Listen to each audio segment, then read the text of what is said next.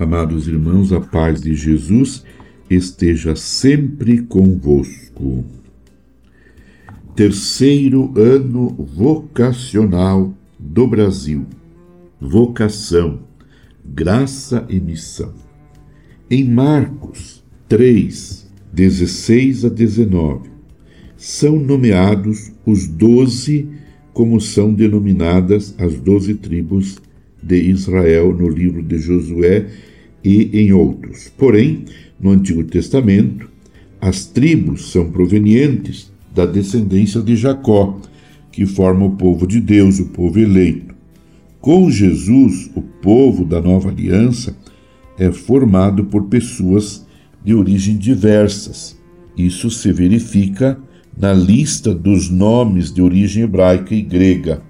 O ato de chamar pelo nome indica que a vocação para o seguimento de Jesus ou a adesão a Cristo é uma experiência pessoal e livre.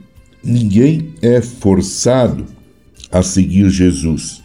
Também reafirma que ser seguidor ou seguidora de Jesus não é algo herdado por meio da descendência, mas supõe uma adesão pessoal. Por isso, as pessoas citadas não pertencem a uma única família, mas objetivam formar a família de Jesus ao realizarem a vontade de Deus Pai.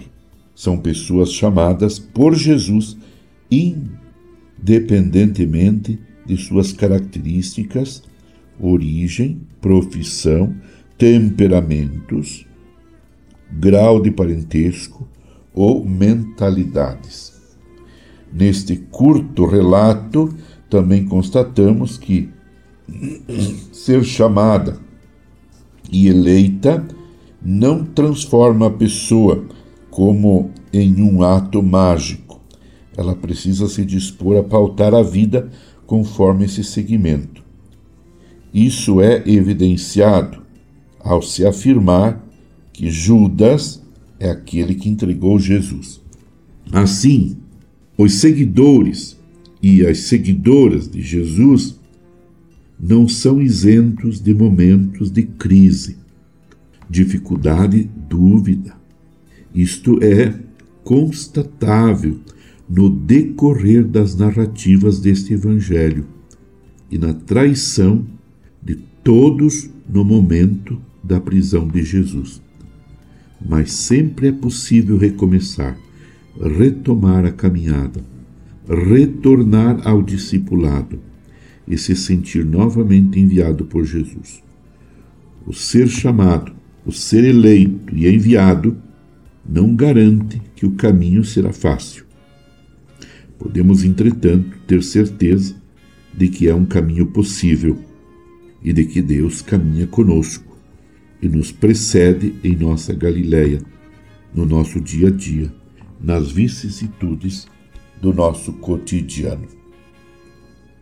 Meu irmão, minha irmã, sintamo-nos chamados por Jesus para sairmos em missão.